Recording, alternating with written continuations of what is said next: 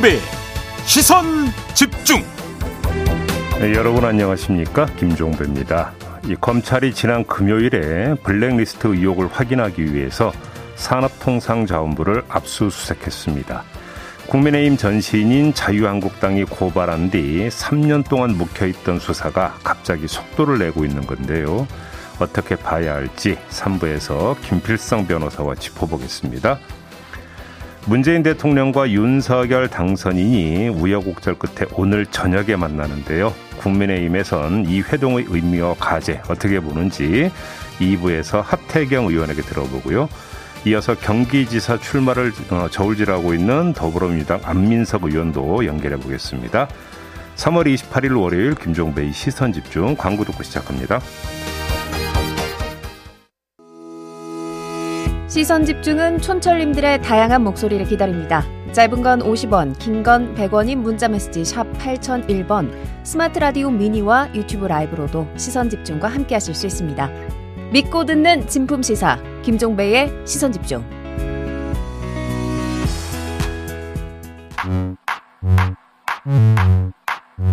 뉴욕에 뉴욕 타임즈가 있다면 시선 집중에는 JB타임즈가 있다. 촌철살인 뉴스 총정리 JB타임즈. 더마과 함께 시선 집중의 문을 열겠습니다. 어서 오세요. 안녕하세요. 더마과입니다. 아, 이 촌철 댓글을 읽어도 될지 약간 망설여지긴 하지만 용기를 내서 읽어보겠습니다. 왜 서설이 이렇게 또 길어요? 예. 이화수님, 예. 이정재보다 멋진 남자 종배형. 뭐 이렇게 망설여요? 그냥 읽으면 되지. 어, 한참 망설였네요. 깜짝 놀라가지고. 아. 네, 아무튼 이정재보다 멋진 종배형이 함께하는 시선 집중입니다. 네, KSS님이 네. 시선 집중하라 이 시간만 기다린다 하셨는데요. 음. 봄 개편을 맞아서 새롭게 시작하는 아침 음. 오늘도 삐딱선 정신에 입각해서 주요 뉴스 챙겨드리겠습니다. 아, 그, 이정재님 죄송해요. 네, 저희가 왜 우리 애청자님들을 두고 촌철이라고 부르겠습니까? 보는 눈이 정확해서 그런 거 아니겠어요? 네. 왜 시선을 안 맞춰요? 왜? 네, 이화수님. 네. 네, A 스타인 것이죠. 지난주 금요일이었죠. 국방안보 전문가인 김종대 전 의원이 시선 집중과의 인터뷰에서 북한은 대륙간 탄도미사일을 쏘는데 윤석열 당선인은 청와대 벙커가 아닌 미니버스 벙커라 불리는 국가 지도 통신 차량을 이용하겠다고 한다면서 이것은 커다란 안보 공백이고 안보 불안을 심화시키는 매우 부적절한 판단이다라고 비판을 했습니다. 네. 그런데 JTBC가 국가 지도 통신 차량을 시험 운용을 해 보니 군 합동 지휘 통제 체계 수준이 좀 떨어져서 우리 군과 적군의 실시간 움직임까지 파악할 수는 없었다라는 보도를 냈어요. 네. 이에 대해서 인수위 측은 국방부 벙커를 주로 이용하는 거고 이동하는 과정에서 지휘 공백이 없도록 국가 토, 국가 지도 통신 차량을 활용하는 거다라고 했는데 이렇게 되면은 괜찮은 건가요?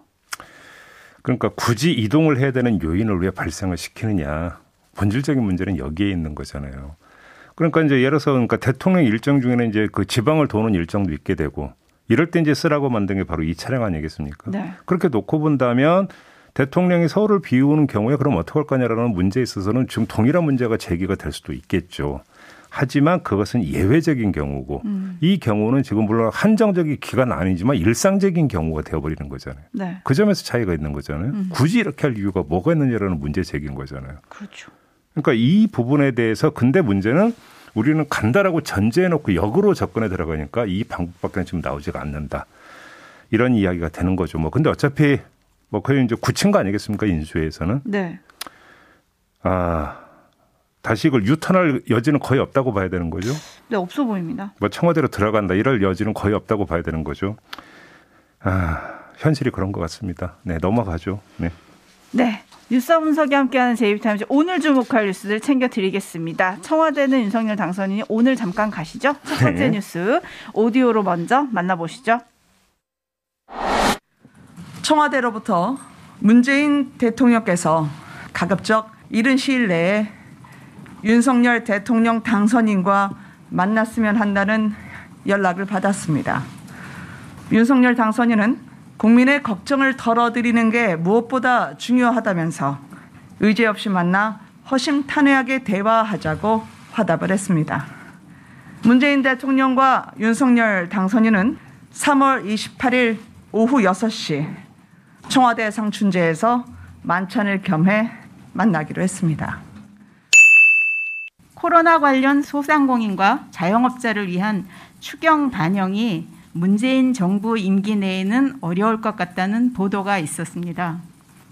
인수위원회에서는 24일 기재부 업무 보고 시에 이미 속도감 있는 추경 준비를 주문한 바 있습니다. 인수위원회는 현 정부에서 추경안이 국회에 제출되기를 강력하게 요청합니다.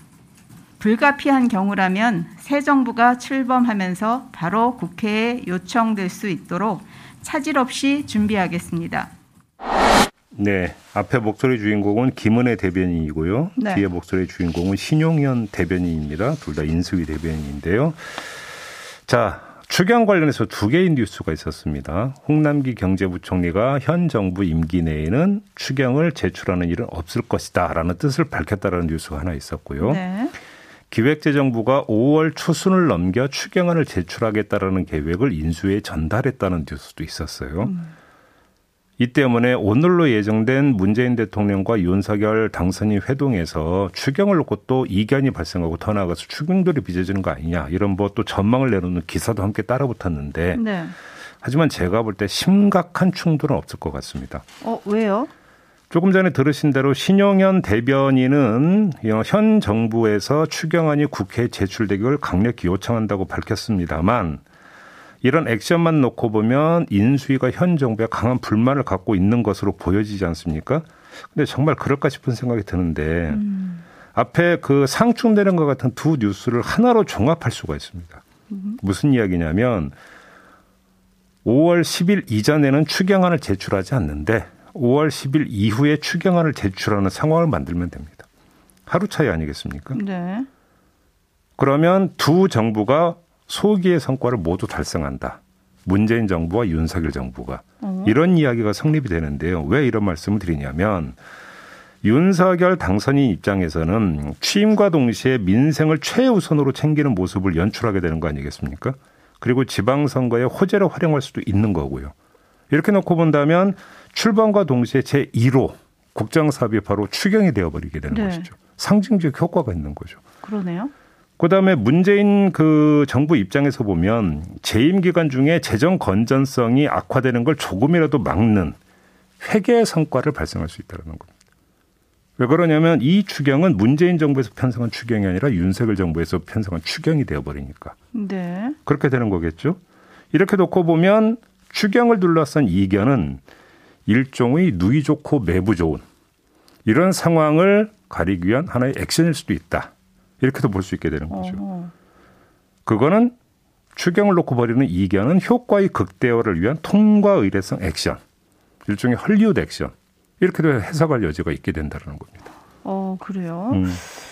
네, 지금 에비추맨 같은 경우는 추경할 거면 윤석열 정부에서 하셔야죠 라는 의견을 보내주셨고 삼열이님은 음. 문재인 대통령은 추경에 협조하세요. 자영업자들이 죽고 있습니다. 이렇게 좀 약간 상반된 의견을 보내주고 계신데 네. 저희가 앞서서 이 시간에 추경에 대해서 얘기를 하면서. 음. 홍남기 경제부총리의 입장이 어떨지 궁금하다라는 얘기를 한 적이 있잖아요. 예, 예. 사실 뭐 문재인 정부가 추경에 반대한다는 보도가 나왔습니다만 그 주체는 지금 기획재정부인 거잖아요. 그러니까 자유계산 못 보죠. 그러니까 윤석열 정부가 그 5월 10일 0시부로 출범을 하게 되는 거 아닙니까? 네. 그런데 출범과 동시에 추경안이 편성이 된다면 사전 작업은 언제 이루어지는 겁니까? 문재인 정부에서 이루어져야 되는 거죠. 앞에서 이루어져야죠. 그 사전 작업하는 주체는 기획재정부죠. 네. 하지만 기획재정부 장관의 최종 결재 사인은 얻게 되는 거죠. 그러면 현실적으로 실무 작업 지휘는 현 그러니까 홍남기 경제부총리가지만 마지막 결재는 안 한다. 음. 그러니까 그럼 본인도 어떻게 되는 겁니까? 빠져나가는 것이 되는 거죠. 아하. 만약에 이렇게 이 지금 시나리오대로 된다면 네. 그렇게 되는 거 아니겠습니까?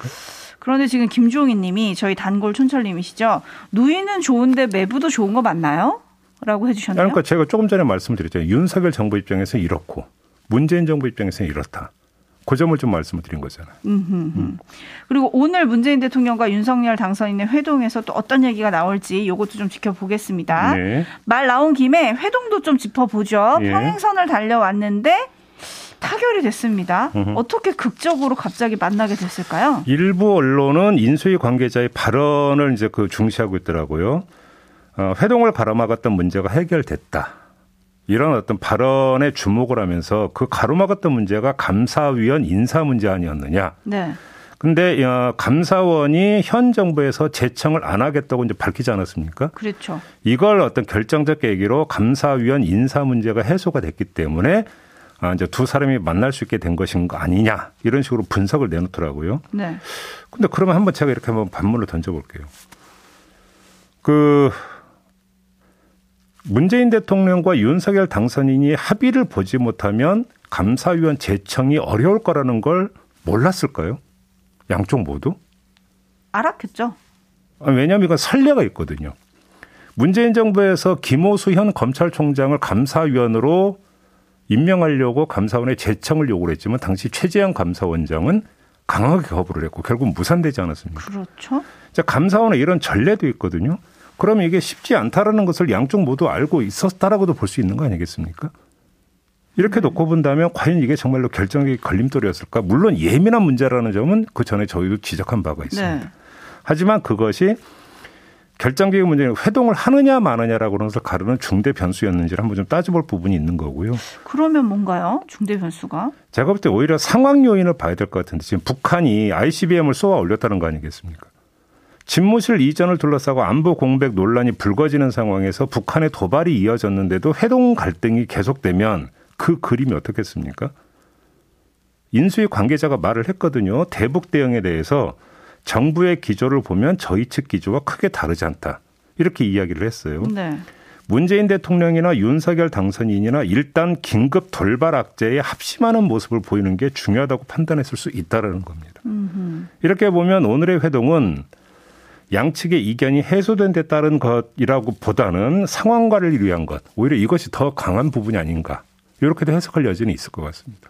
음, 그렇군요. 물론 이제 보기에 방점을 어디에 찍냐의 문제일 수도 있겠지만요. 네. 한편 이제 오늘 만남이 용산 이전 예비비 처리 권한이 있는 국무회의 하루 전날에 열린다는 점에서 음.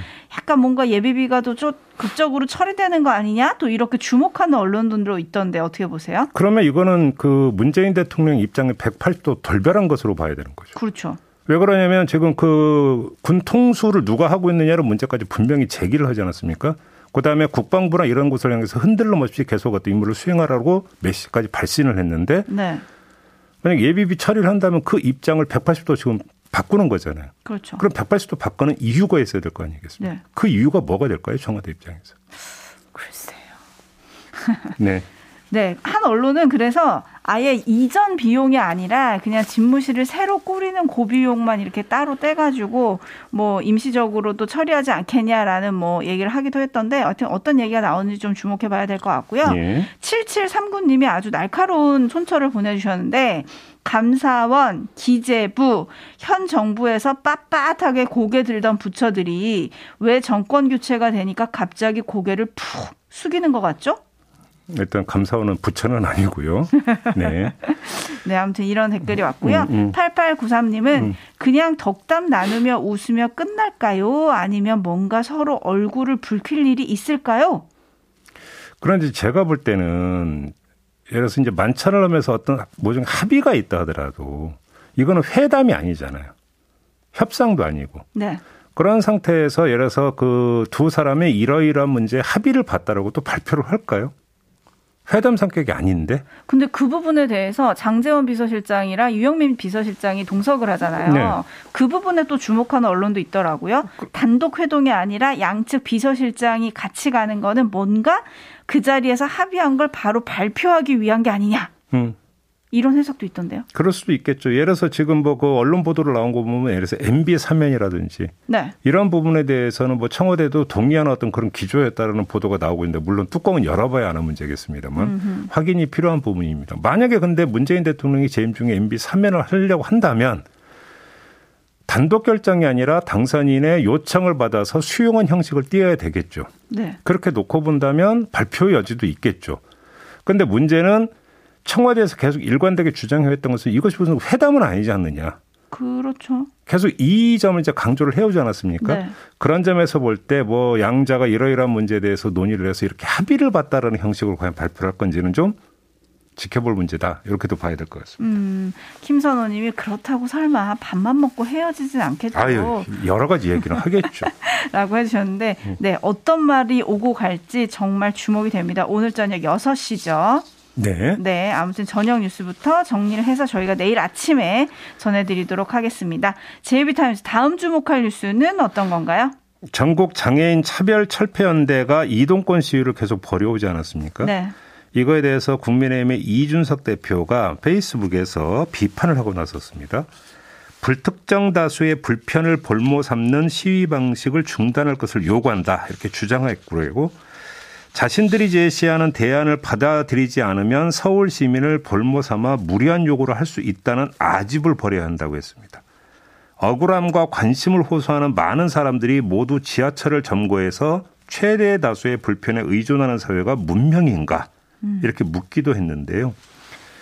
시각장애인인 국민의힘의 김혜지 의원이 이준석 대표를 비판하고 이동권 시위에 참여한다 이렇게 밝혔습니다. 네. 섣부른 판단과 언어 사용을 통해 오해와 혐오를 조장하는 것은 성숙한 반응은 아니다라고 비판을 했고요. 어, 이동권 시위에 참여하는 이유 가운데 하나로 정치권에 몸담고 있는 한 사람으로서 느끼는 부끄러움에 대해서 사과드리려고 이런 이유로 참여한다 이렇게 밝히기도 했습니다. 네, 그럼에도 이준석 대표는 계속 페북에 관련한 글들을 계속 올리고 있던데요. 네. 그러면서 김혜지 의원이 가는 거는 당의 이제 정책 담당자로서 좀 가는 거다, 뭐 이렇게 밝히기도 했거든요. 음. 지금 이걸 어떻게 봐야 될까요? 이준석 대표가 이제 문명이라고 하지 않았습니까? 앞서서 했죠. 네. 네. 문명이라는 개념은 진보와 이성의 보편성을 강조하는 개념이라고 사전에 나와 있어요. 진보와 이성은 약육강식의 동물성을 극복하고 호혜평등의 인간성을 지향하는 거 아닙니까? 네. 저는 그렇게 그러니까 배웠는데요. 그러니까 함부로 문명이란 말을 입에 올리지 말라라는 말씀을 꼭 드리고 싶은데 다수의 불편을 앞세워서 소수의 권리에 눈 감는 것 그게 바로 반문명이다. 그게 동물 사회지 그게 어떻게 문명 사회냐. 네. 이 말씀을 꼭 드리고 싶고요. 한 말씀만 더 드리겠는데요. 이번 현실 영역으로 들어가서 드리는 말씀인데 장애인의 요구는 수십 년째 계속되어 왔던 겁니다. 그래서 수십 년째 계속되어 왔기 때문에 예를 들어서 서울시의 경우에 이명박 서울시장도 이거에 대해서 대답을 했고 오세훈 서울시장도 대답을 했고 박원순 서울시장도 대답을 했었어요. 이때 대답이 언제까지 100% 엘리베이터 설치한다. 이런 것이었는데 지금 100% 전혀 달성 안 되고 있습니다. 예를 들어서 이준석 대표는 뭐 이것이 93% 달성이 됐다라는 점을 오히려 강조를 하던데 그 93%라는 숫자가 이전 서울시장들의 약속 위반의 어떤 징표라는 걸 본인은 알지 모르겠습니다. 네. 그렇게 놓고 본다면 다수의 불편을 입에 올리기 전에 당국자의 시건을 먼저 입에 올려야 되는 거 아닙니까? 음. 그다음에 이거에 대해서 비판을 해야 되는 게 그게 맞는 거 아닙니까? 이 말씀도 꼭 드리고 싶습니다. 네, 그 약속이 지켜졌다면 장애인들이 이런 비난을 감수하면서 거리로 나설 수 있었을까? 음. 이걸 먼저 생각해야 한다. 이 점을 지금 꼬집어 주신 건데요. 데이지님, 오죽하면 저럴까? 이렇게 생각할 수는 없는 건가요? 음. 정치를 왜 하는지 묻고 싶습니다. 고세원님, 대선 끝나니 본색 나오시는 건가요? 음. 박화수님, 소수 목소리는 아예 내지 말라는 건가요? 이런 의견들 보내주시고 계시고요. 반면에 최희수님은 이준석 대표가 한 지적도 일리는 있습니다. 그렇다고 출퇴근길 시위는 좀 아니잖아요. 라는 의견 보내주셨고요. 윤희진님은 현재 대한민국의 이동권이 보장되지 않는 실정이 시위의 배경인데 그게 문명인가요? 정말 이해할 수 없는 발언입니다. 라는 의견. 반면에 6873님은 출퇴근 시간에 일반 시민들의 발을 막는 일은 자제해 주셨으면 좋겠습니다. 5534님, 한 번 시위 때문에 출근 늦었더니 조금 화가 나긴 하더라고요. 예를 들어서 제가 이렇게 말씀드리니까 보내주셨어요. 지금 파업권은 우리나라 헌법과 법률이 보장하는 기본권 가운데 하나 아니겠습니까? 그렇죠. 그 사람 인간의 기본권이 제한되는 경우는 법률로서만 제한될 수 있습니다. 상황에 의해서 임의적으로 제한을 하면은 그거는 헌법 정신에 위배되는 겁니다. 네. 출근길이니까 좀 자제해야 된다라고 하는 것은 그런 법률에 의한 제한입니까? 그게? 예를 들어서 이전에 지하철 노조나 버스 노조가 파업을 하면 항상 나왔던 논리가 시민의 발을 볼모로 삼는다. 네. 그러면 권리는 어떻게 행사될 수 있는 겁니까? 이런 어떤 논리 자체가 구닥다리 논리 아닙니까? 그렇죠. 아니 그러면 상황 봐가면서 그 권리 용어해라 하면 상황이 허락하지 않으면 당신의 권리는 침해되어도 그냥 입 닫고 있어라. 이 논리하고 똑같은 논리 아닙니까? 이런 논리가 세상에 어디 있습니까? 네. 사용자 지정님이 저는 불편함을 느꼈지만 이해했습니다라는 의견 보내주셨고요. 네. 라디오 헤드님은 아니 출퇴근길에 하지 말라면 시위를 언제 합니까? 사람 없을 때 시위를 하나요? 라는 의견 보내주시기도 했고요. 7793님은 평론가라면 뭐 이준석 대표처럼 말할 수 있겠지만 정치인이라면 행동으로 보여야지 보여줘야 한다고 생각합니다라고 평론가도. 그렇게 얘기를 하면 안 돼요.